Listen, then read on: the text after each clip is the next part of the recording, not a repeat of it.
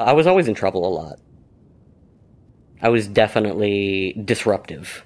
I talked a lot and just made out-of-turn comments. I was okay at school at first, academically. Even in, like, second grade, I was sent to the, quote, gifted program. But I didn't do very well there. People are very mean when they're gifted kids. And I was just already not very fitting in. People always told me I was really smart and I could do it if I tried. And I just didn't try. I didn't need to try, actually, for a lot of the time, because I was one of those kids I could just, like, barely pay attention and then just kind of get a B, and that'd be good. Third, fourth grade, I guess that's about when my sister died.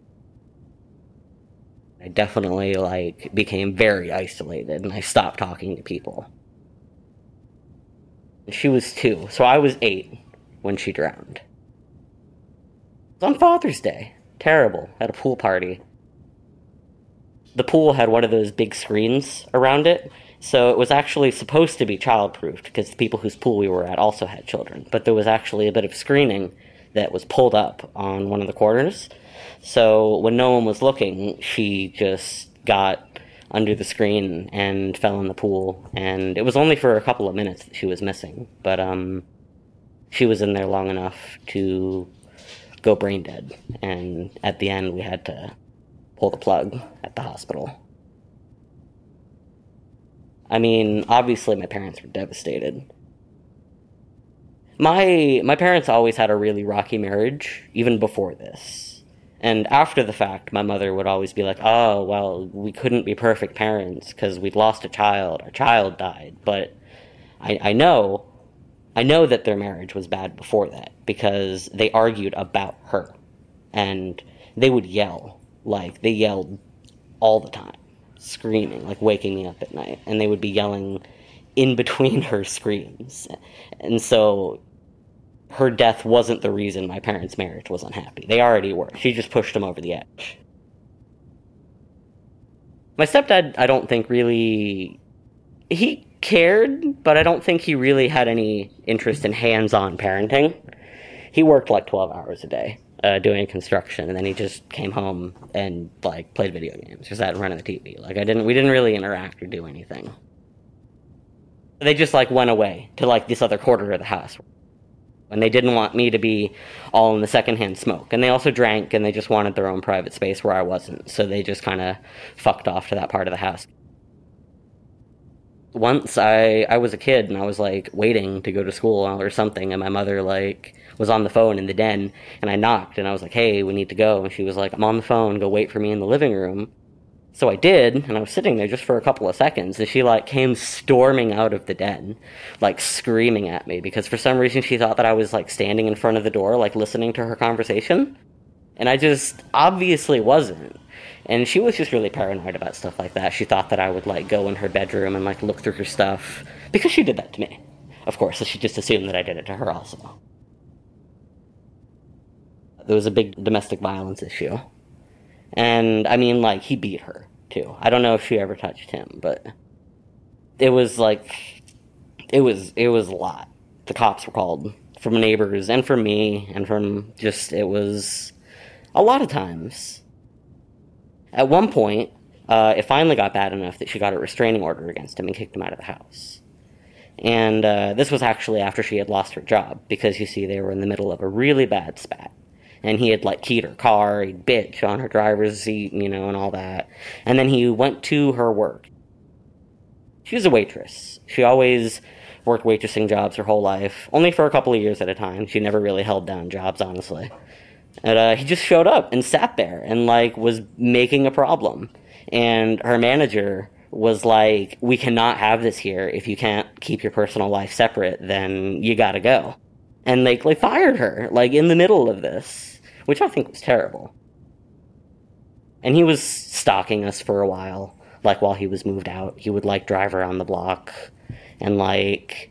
notes, and my mother would tell me to, like, get away from the window, or to, like, tell her if I saw anything, or call the cops if I saw anything suspicious. And there was this whole, like, period of that, and I don't know why, but they got back together, and I really don't have an answer for you why, but they did. Probably money, probably because she got fired.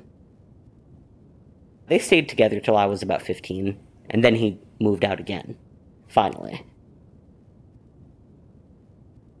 Everyone was either divorced or in an abusive relationship with a bad husband. Pretty much that was the MO of my mother's friends in her life. And for a long time, this is why I didn't consider myself an abused child, because her friends, they literally beat their kids, like black and blue.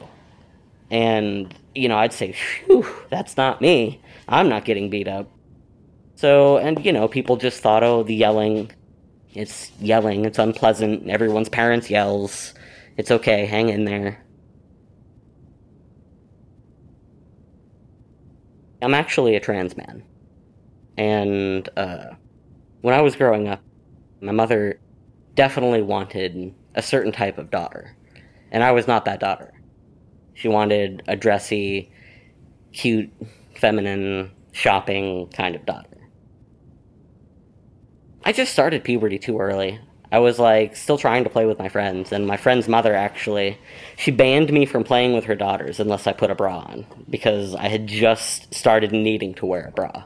And she was like, you cannot play with my daughters unless you put a bra on. I'd have shorts on, and she'd, like, corner me from going out of the house and be like, you cannot leave the house unless you shave your legs. It's disgusting. And she said stuff like that all the time. I did not cope very well. I had bad coping mechanisms. I was a self-harmer. I had disordered eating. And I didn't really connect with people. I just sort of stayed in my room. I played video games a lot. Still do.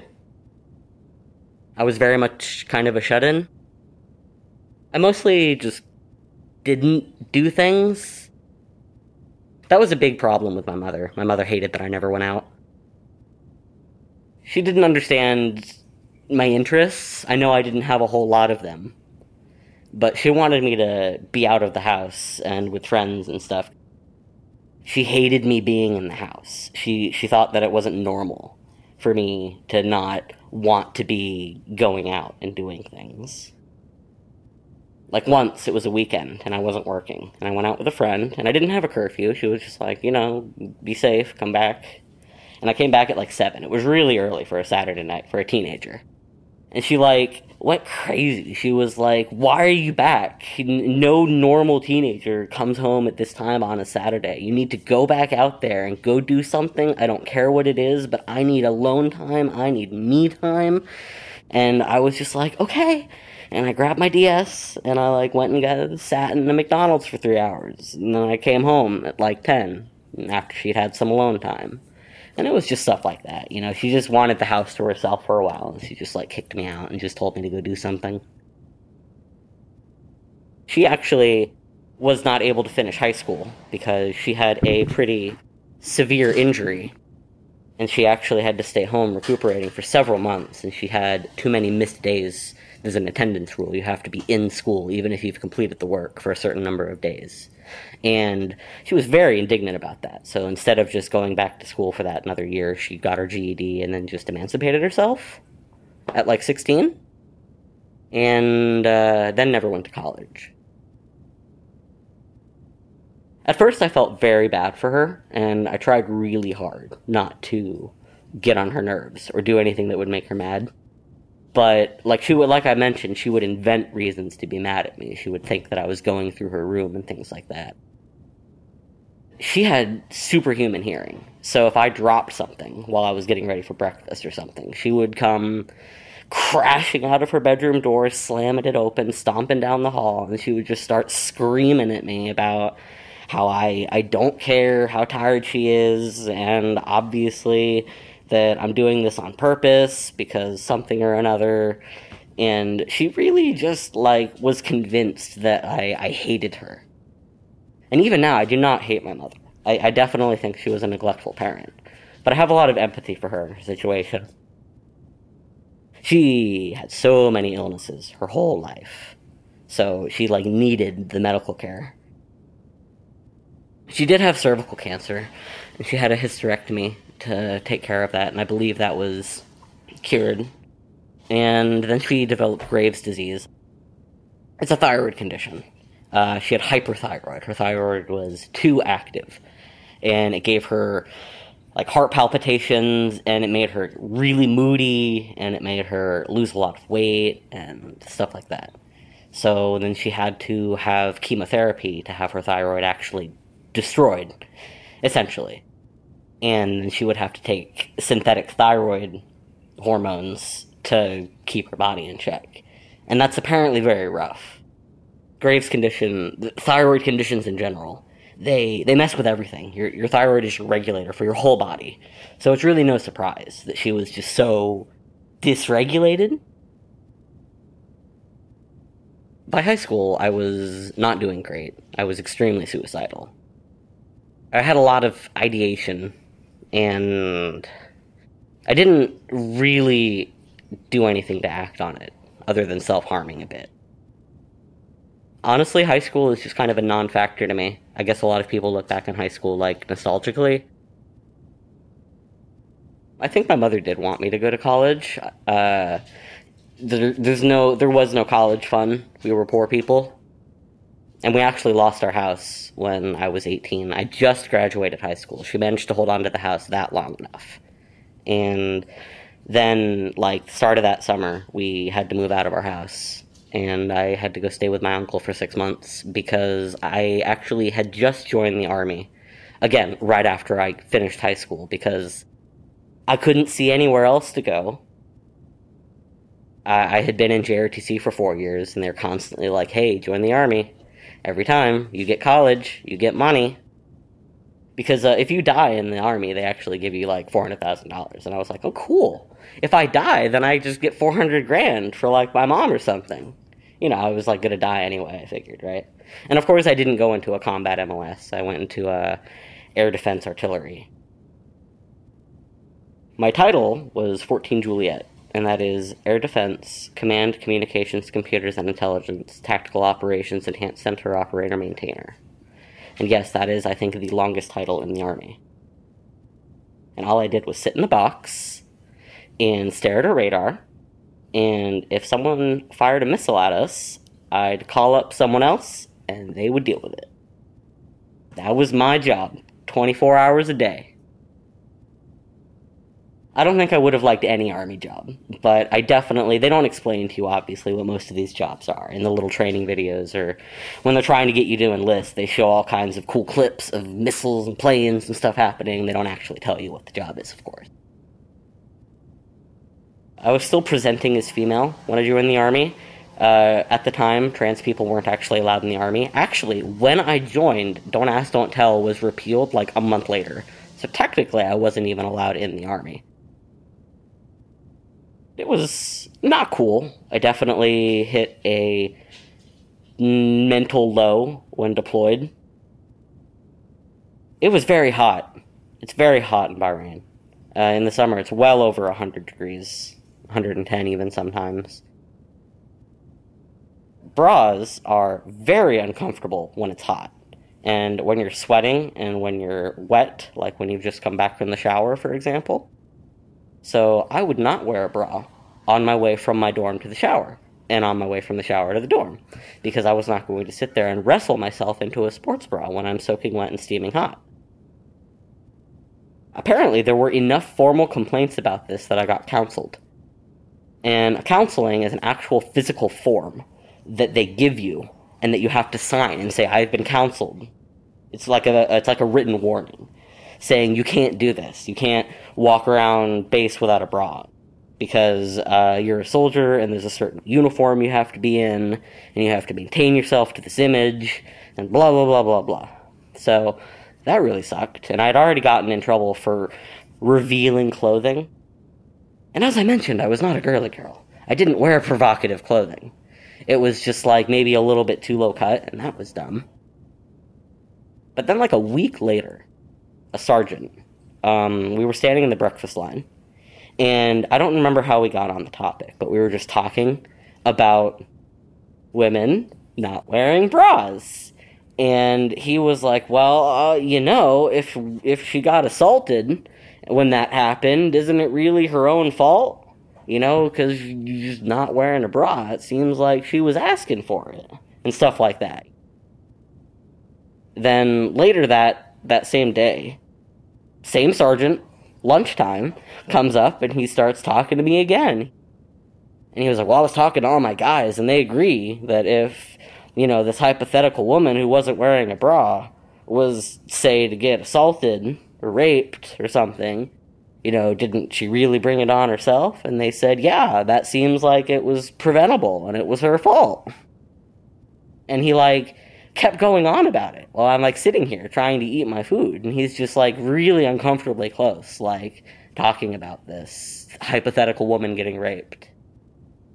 And at that point, I was like, okay, I'm uncomfortable with this. I think I'm going to go report this to our human resources officer. And I made it a restricted report. It's anonymous. It does not require me to do anything. I don't have to actually fill out a report. I'm just saying, hey, this happened. Not cool. Please go talk to this guy. Make sure it doesn't happen again. Literally 2 hours after I made this report, one of his guys came to the HR officer and made a report about this sergeant because he was still talking about it.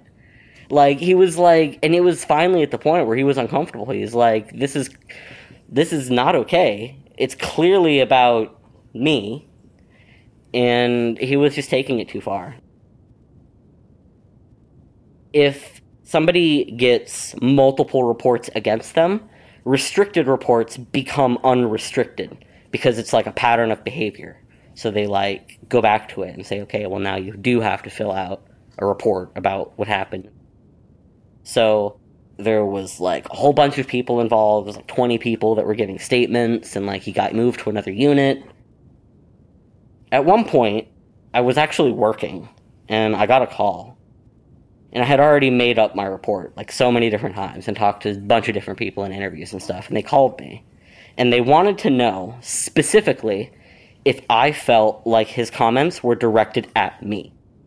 Because that changed it from he's just making misogynist comments to he's sexually harassing me, specifically.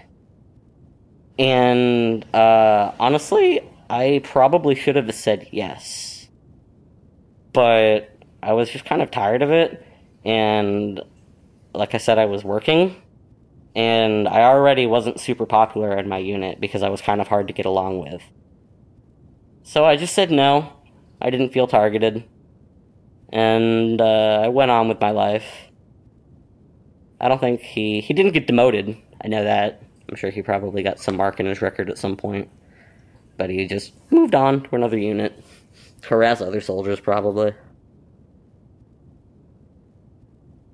I always knew I wasn't like other girls, unquote. It was very obvious to me. But you don't have that language. When people don't give you the means to express yourself, then you can't just decide things like that, you know? And when I learned that this is a thing, lots of people go through it, it's actually pretty normal, I'm like, oh, well, that makes a lot of sense. I guess that's me. And I don't think there was really a big, like, light bulb moment of, oh my gosh, this is who I am, inside, really, truly. Because there's always imposter syndrome, too. You're like, ah, well, I don't know, maybe I'm just a butch dyke or something, you know? There's, people kind of get little anal about boxes and labels and things like that. The worst part was I was already married at the time to my husband, who thought I was a woman, and bless him. But he did not care. Like, he was not prepared at first. He had to, like, learn how to adjust, like, new name, new pronouns, new me. I have a beard now, stuff like that. But we've been married for 10 years. I got married a year after I joined the Army. Actually, what happened was we met in training, and we both got sent from training to the same duty station. And then at that duty station, we were actually in barracks right next to each other. So we were always hanging out, and we were dating there, regardless. My husband and I, we never yell, and that is really cool to me. Like, I can't believe that we've been married for 10 years and we don't yell. We don't really argue. We disagree. We have disagreements, and we talk about it, you know, like adults. But we never yell. We never scream. We never hurl insults at each other and just start cussing one another out, just like at the top of our lungs. I'm very sensitive to screaming, even now. It's definitely a trigger for me. In the Army, especially, when I got yelled at, I tried really hard not to, but it really got to me. And I think that's, part of why they, sensed that weakness in me, I think. I would call myself an agoraphobic. Even before the quarantine. That didn't change my life at all. I definitely do not like being cooped up in my house. But I just am very scared of going out and being in public and being in crowds, even though I pass. Pass for a cis man. I mean, most people, when I go out, they don't even know. And we moved here to this different apartment. It's a first-floor apartment, and that gives me a lot of anxiety because I am always worried that someone is staring at me. And I, in hindsight, think this might be a holdover from when our stepdad was stalking us, and I was always looking out windows. I drive Lyft. I actually like doing Lyft. I don't mind it. It's I set my own hours, and when I'm in my car, I'm actually okay. Being out and about in society, it freaks me out. It gives me real bad anxiety. But when I'm in my car, in my little box, in my space, and I can lock my doors, it's easy. I just pick someone up, have a light conversation, drop them off, maybe talk to them a bit if they don't feel good. I'm allowed to kick anybody out of my car for any reason, as long as it's not discriminatory in nature. I'm just allowed to cancel the ride. It's Lyft policy, it always has been. But I've had all kinds of bad experiences. Like a lady who thought I was kidnapping her once. It was a very drunk, wealthy white lady. I was going to drop her off at her hotel, and I arrived at the street, or at least the drop-off location, and she looked around and she was like, "This isn't my street. Where am I? I don't know where I am." And I'm like, okay, we'll find out. And I pulled up a list of all the hotels in the area, because it was a chain, and there were more. And the first one I pulled up was like, "Is this the one?" And she's like, "Yes, that's the hotel." She starts asking me all kinds of, really invasive questions, where do I live, and what's my name, and my age, and am I married, and things, and I don't know. It's just, it was kind of uncomfortable. And we finally pulled up to the hotel, the new one that she had said was the correct one. And lo and behold, that's not the right one either. She was very drunk, and she was like, "Oh, why are you doing this? You're kidnapping me. Oh, I'm gonna start filming you." And she whips out her phone, and she's filming me. And I'm like, okay, I think I'm gonna just end this ride. And she, kept saying that I was kidnapping her, even though I, wasn't taking her anywhere. Passengers have been really bad. Nobody wants to wear their mask. Nobody cares. And I'm diabetic. I'm immunocompromised. There was this young woman I was picking up from a sports bar. Very drunk, not wearing a mask. And I explained to her that she needs to have a mask on before she gets in the car. I'm already not looking forward to the ride, and it's a 30-minute ride, all the way out to Hillsboro. Of course, she gets in the car, and within 10 seconds, she takes the mask off. You know how they just sort of let it slip down, I didn't notice. And I caught it, because of course, we haven't even started yet. We haven't even driven out of the parking lot yet. And I'm like, "Hey, put your mask on, please." And there she goes, giving me lip again. And I'm just, not feeling like it. And she's, on the phone with her boyfriend, and she's being rude, and I'm like, "Ma'am, I'm going to cancel this ride. I'm sorry. Please get out of my car." And she got real mad at me. And she started trying to bribe me, with money, as they do, and I'm like, even if I accept it, I've already canceled the ride. There's nothing I can do. You've just got to leave. And her boyfriend was like, "It's okay, baby, don't worry. I'm already calling another one. It's okay." But she was not happy with this. She just kind of started going at me. She just started wailing at me with her hands and her purse, and she knocked my glasses off, and she's calling me a sissy faggot, and she's just, screaming in my ear. But eventually, her friend came around to her side and pulled her out of the car. I reported this to Lyft, of course, but they just gave me, like, the same old cookie cutter, like, this sucks, this should never happen, we'll do something about it, thanks. You know, the same message I get if someone, like, throws up in my car. No different, really. It was over an hour before a cop arrived.